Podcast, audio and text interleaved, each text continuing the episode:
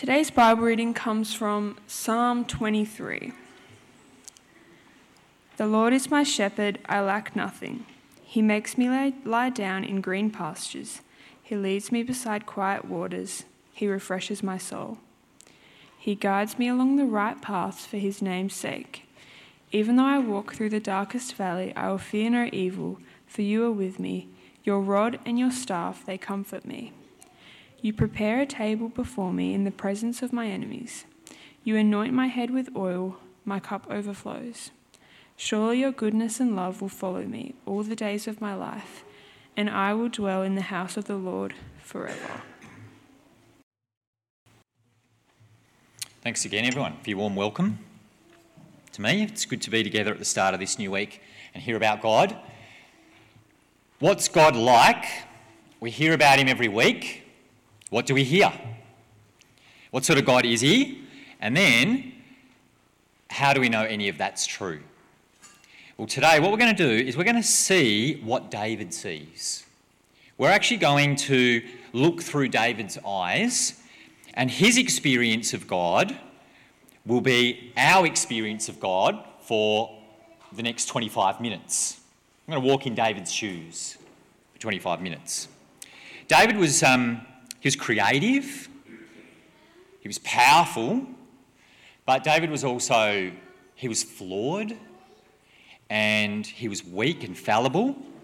David was manipulating, but David himself was also often manipulated by others, even though he was the king.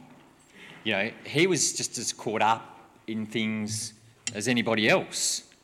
He was wise and merciful, but David could be vengeful. It seemed that no one understood God quite like David. And yet, David himself could be closed off and hard-hearted to the Lord. He was a king and a warrior. He was a musician, a poet and a composer. He was an organiser and a builder. He started off as the least of the least, wasn't even invited to the meeting, the least of the least, and he grew to be the greatest of the great. But what really makes David relevant for us is not when we look through his eyes. What really makes David relevant for us today is when we look through another pair of eyes.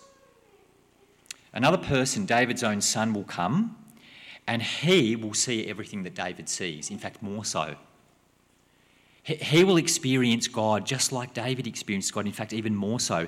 And that person, David's son, that second set of eyes, he will open up the way for you and me to see God like that.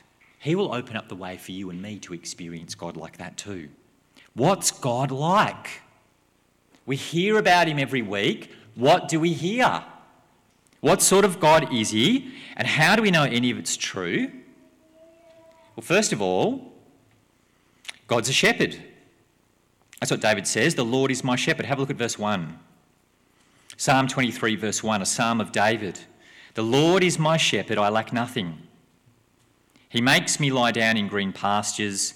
He leads me beside quiet waters. He refreshes my soul. Here we are, Psalm 23. We're 23 psalms in, and so far God has been called in these psalms. He's been called a fortress, a shield, a wall, a high tower, a refuge in times of trouble. God has been called a rock, a king, a judge, a deliverer who can rescue. We're only 23 psalms in, and we've already heard God is all of those things. But here in this psalm, many of those good things about God, rock, a wall, a high tower, a shield, a defender, they're all kind of brought together into the one image.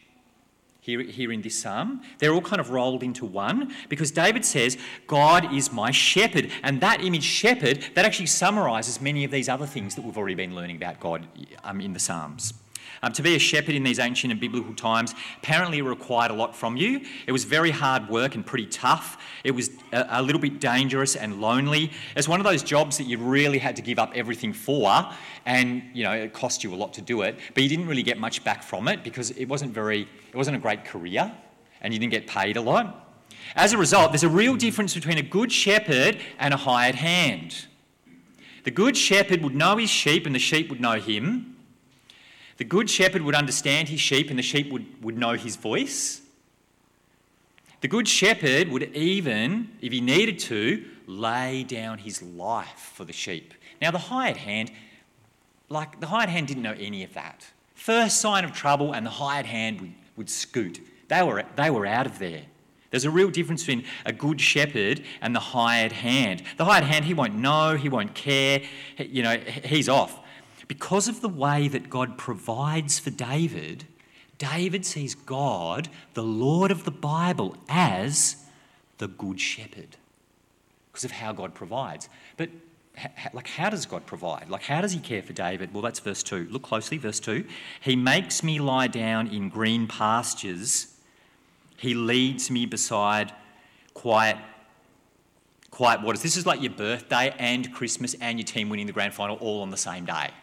So if you were a sheep, this was like everything you could ever want because there's so much food, you can just lay down in it. It's like laying down in a big bed of popcorn, just lay down and just shovel it into your mouth or something glorious like that. The grass.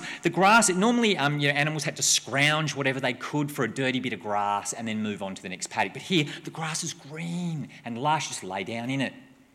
And same with the water. In these dry, undeveloped lands, you don't normally get this. It's unheard of because it's not a muddy slurp that the Lord offers to David. You don't have to sort of suck up the water through the dirt or something like that. No, just as the grass is green, so the water is deep.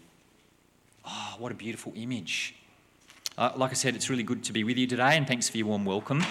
And I want to stress that these images here that we're looking at, these first couple of verses, they're not about how nice God is. It's saying it's more than that. It's not even about how peaceful David feels, because often we think of these words as peaceful words. But actually what these first couple of verses are saying, what these words are saying is how well God provides for David. So much so that David can say, I don't need anything else. If I have the Lord, I lack nothing. What a thing to say. Imagine being able to say that yourself. With everything that goes on in life and all the busyness and all the things that we want and all the things that we wish we had, to be able to say, no, I have the Lord and so I lack nothing. Man, that's so cool. And this makes sense that David would say, I lack nothing.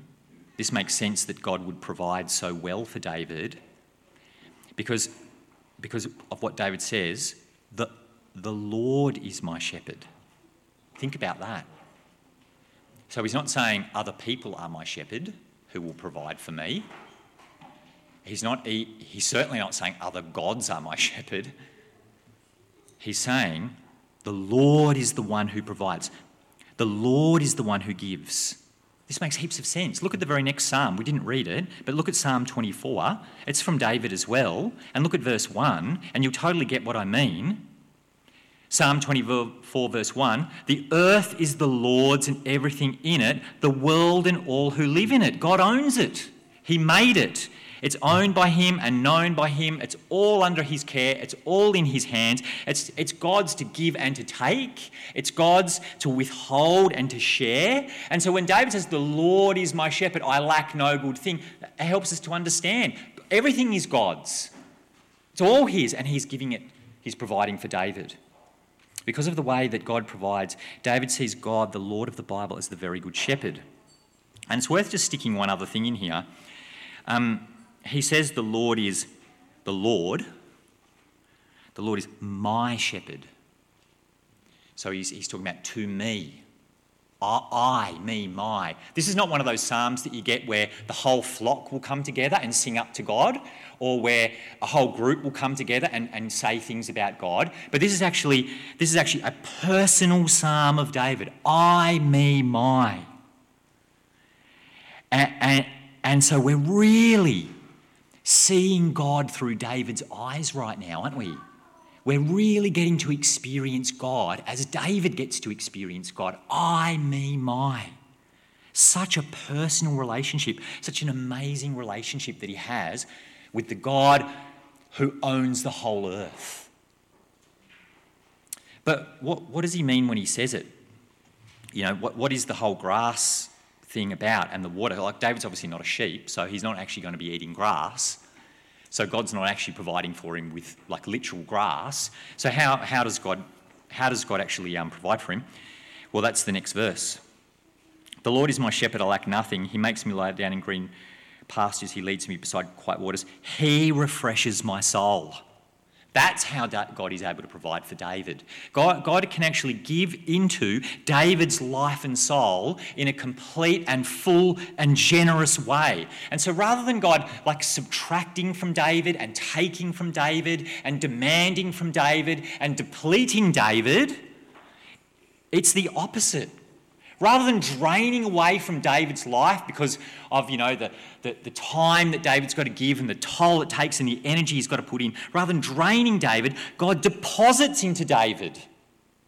He's even able to restore David when David gets down, 0%.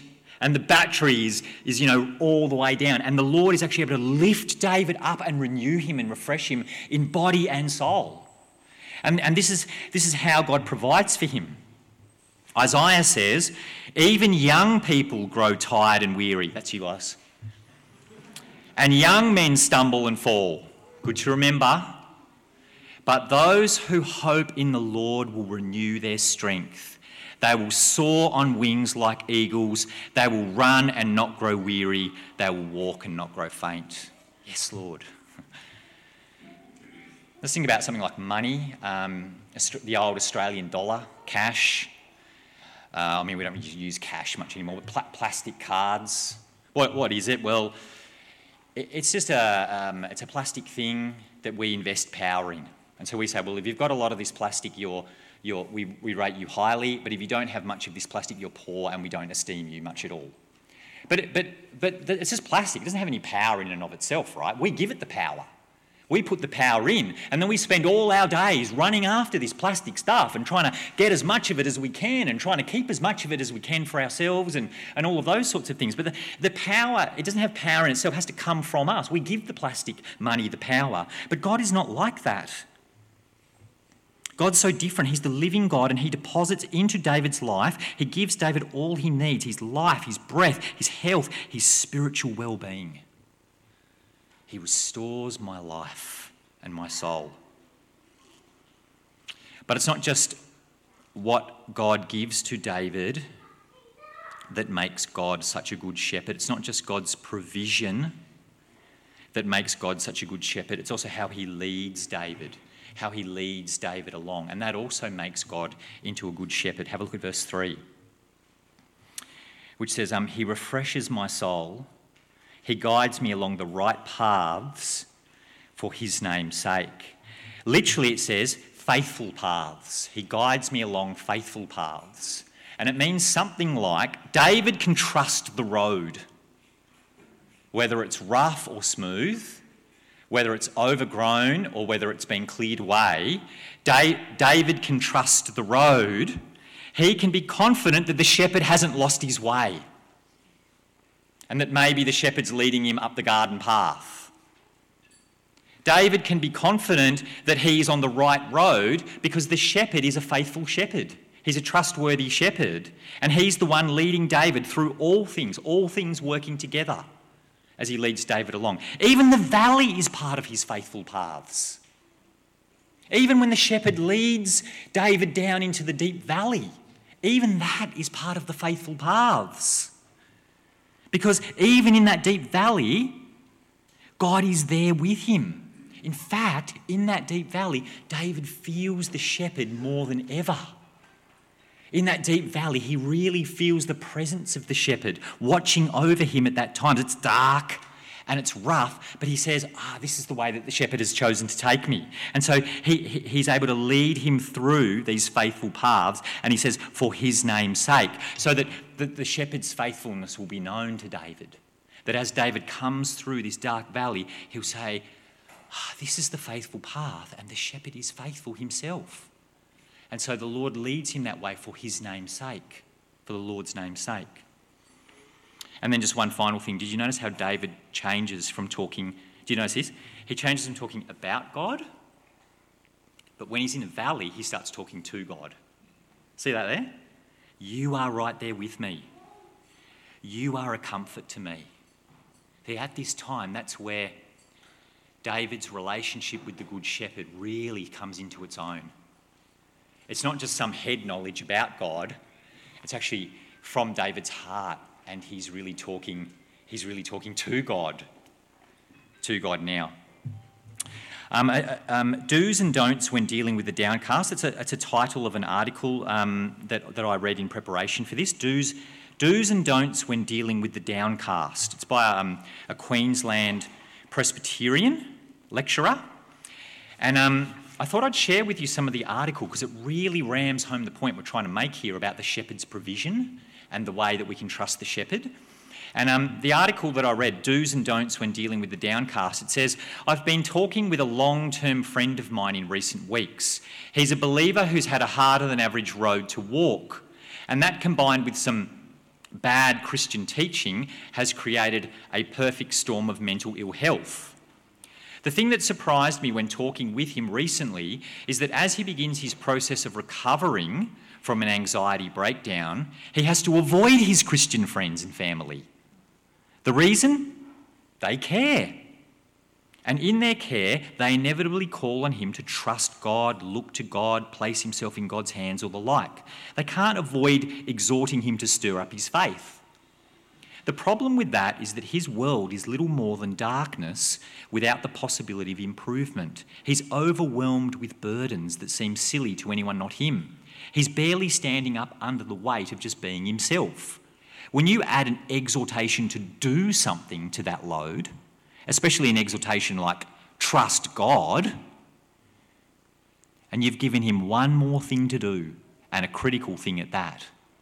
And so he can whip himself as he judges himself for not being trusting. And then this article goes on to say, when someone is really downcast, exhortations can be a waste of time because there's nothing in the tank. There's no willpower to exert. All the person has is currently being used just to keep breathing. Your exhortation could add to the litany of failures that is usually part of the self-talk of someone who's overcome by anxiety or depression. Here we go. Rather than calling on them to trust God, just give them a reason to trust God. Just talk about how great and good God is, how his mercies are ever renewed, how we don't have to muster up faith to get access to his grace, how he holds us up even as we trip and fall, how the Father who gave his eternally loved Son for us when we were against him is also a Father who is really there for us now that we're his children. Just talk about God to them as if that were life itself. And don't finish by saying, so trust him, okay?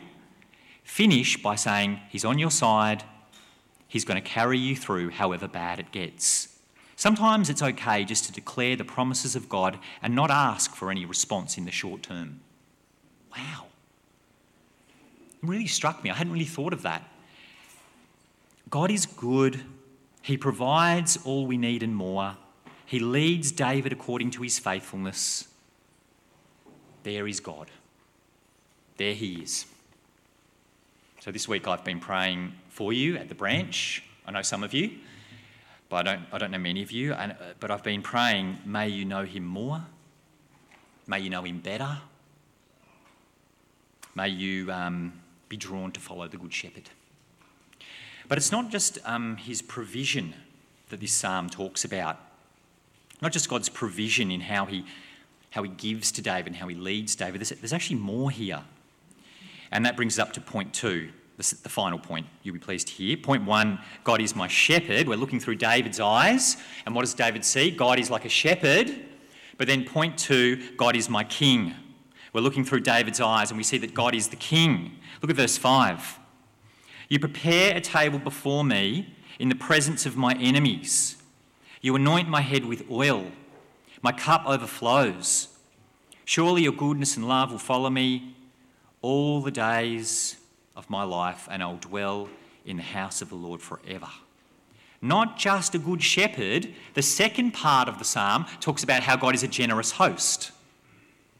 And actually, not just a generous host. The second part of the psalm talks about how God is a good king. Or maybe you'd even say a loving father. In this verse, God gives David honour in the presence of those who accuse him. And then he gives David a seat at the table. And then he gives David his own set of keys to the house, so David can just come back to the house whenever he wants. He adopts David so that David can be with God forever in his kingdom. Do you see what I'm saying? Like, God's not just a good shepherd in this psalm. That's the one that we all know. But this psalm actually moves on to talk about how God is a generous host. And maybe not just a generous host, maybe something even more. Maybe a loving father or a great king. And that's why you might notice in your Bible there's a gap between verse 4 and 5. Because the psalm moves on. If we're going to understand God, if we're going to see God as David sees God, if we're going to experience God as David does, then we actually need to move away from the shepherd and the grass and the water, and now we need to move into the home, or perhaps even like the palace. And we need to think about God there if we're going to know him better. To bathe someone's head in oil or perfume was an ancient custom. It seems pretty weird to me, but obviously I don't live in these times. Even in Jesus' day, it was still a thing to bathe someone's head in oil or perfume. Look at Luke 7:46 and you'll see that it was still a thing in Jesus' day. A cup that overflows means very generous. You know, you go to the cafe and they give you a milkshake and you think, oh, the tide's a bit low. You know, it's like hoping for a little bit more. But this is the opposite, right? So it's flowing over and it's flowing onto the table and there's bubbles and there's pink milk and everything. And you just think, oh, this is delicious. And there's a cream and a strawberry on top. It's very generous. A generous host. God is not just a good shepherd to David, but David's experience of him is that God is a generous host. But not just a generous host, because he doesn't just prepare a table, does he? A generous host would prepare a table for you. You know, come, sit down, be with me. But look at the words. Not just a generous host, but he does it in the presence of David's enemies, before their eyes. And in doing so, he's actually adding to the defeat of David's rivals. There are these people and they're out to get David. But God actually takes David's side. He honours David in the presence of David's enemies. He lifts David up in the presence of the enemies. One commentary I read in preparation said, defeated rivals are now made reluctant guests. Isn't that cool? Defeated rivals are now made reluctant guests because of God. And that's how David experiences God. So not just a good shepherd, but a generous host. And not just a generous host, but a loving father, perhaps. Verse 6, surely your goodness and love will follow me all the days of my life. Do you know what it literally says? Surely your goodness and love will pursue me. I love this, because God's going ahead of him and leading him as a good shepherd. So God's out in front. But in verse 6, God's behind him and God's pursuing him with love and generosity and faithfulness. So like whichever way he turns, God is there with him, blessing him and giving to him. It's so good. And then finally, to dwell in the house of the Lord forever. What would that be like?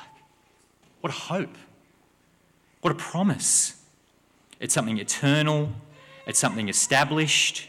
It's something secure. How wonderful to read that, to dwell in the house of the Lord forever. When I was growing up, my dad used to read me John Bunyan's book called The Pilgrim's Progress. It's a story of a man called Christian, and it's his desperate escape from the city of destruction, and it's his terrifying journey, scary journey to the heavenly city, to the city of the king. He's got to go from the city of destruction to the city of the king. And it's supposed to be an allegory of the Christian life. Allegory means like an imagination of the Christian life. And along the way, all these terrible things happen to Christian as he tries to get to the heavenly city. Like, he falls into the slough of despond. And that's like how we get depressed as believers sometimes, the slough of despond. He has to go up the hill of difficulty. And that's like how we all have a season where life's pretty hard. I relate to the hill of difficulty. He gets caught in Vanity Fair with all these temptations and worldly pleasures, and he actually gets stuck there. He has to go through Doubting Castle, which is occupied by this terrifying giant called despair. And he meets wonderful people who help him, men and women called faithful and hopeful and truthful. And he also meets these dodgy people who try and discourage him and distract him from going to the heavenly city. And they're men called ignorance and pliable and Mr. Worldly Wise Man. And after a long journey, he finally comes to the last hurdle before he can go into the heavenly city. And it's the river of death. And that's like how all of us must die in this life, fall asleep, before we come into God's heavenly kingdom. And it's pretty scary. And just as he goes through the river of death, he turns around and he sees all the trials and difficulties that he's gone through over his whole journey. And way, way back in the distance, he sees one of the worst difficulties that he faced, and it was called the Valley of the Shadow of Death. And as he looks back, it doesn't seem that bad now. But man, at the time, it was horrible. He was just about to walk into the Valley of the Shadow of Death, and these two crazy men, they ran out at him and they tried to persuade him that don't go in there, don't go in there. And that's like the spies who warned Israel that the land ahead was good, but the way to get there was too dangerous. But in his determination, Christian went ahead into the Valley of the Shadow of Death, and in there he hears screams and groans and voices saying all these blasphemous things. And at one point he thinks he's even the one saying these blasphemous things.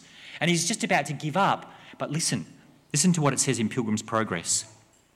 When Christian had travelled in this condition for some considerable time, he thought he heard the voice of a man as going before him, saying, "Though I walk through the valley of the shadow of death, I will fear no evil, for thou art with me." And this voice encourages Christian to keep going because he realises there's someone else in the valley who's going through it too. But that person is going ahead faithfully.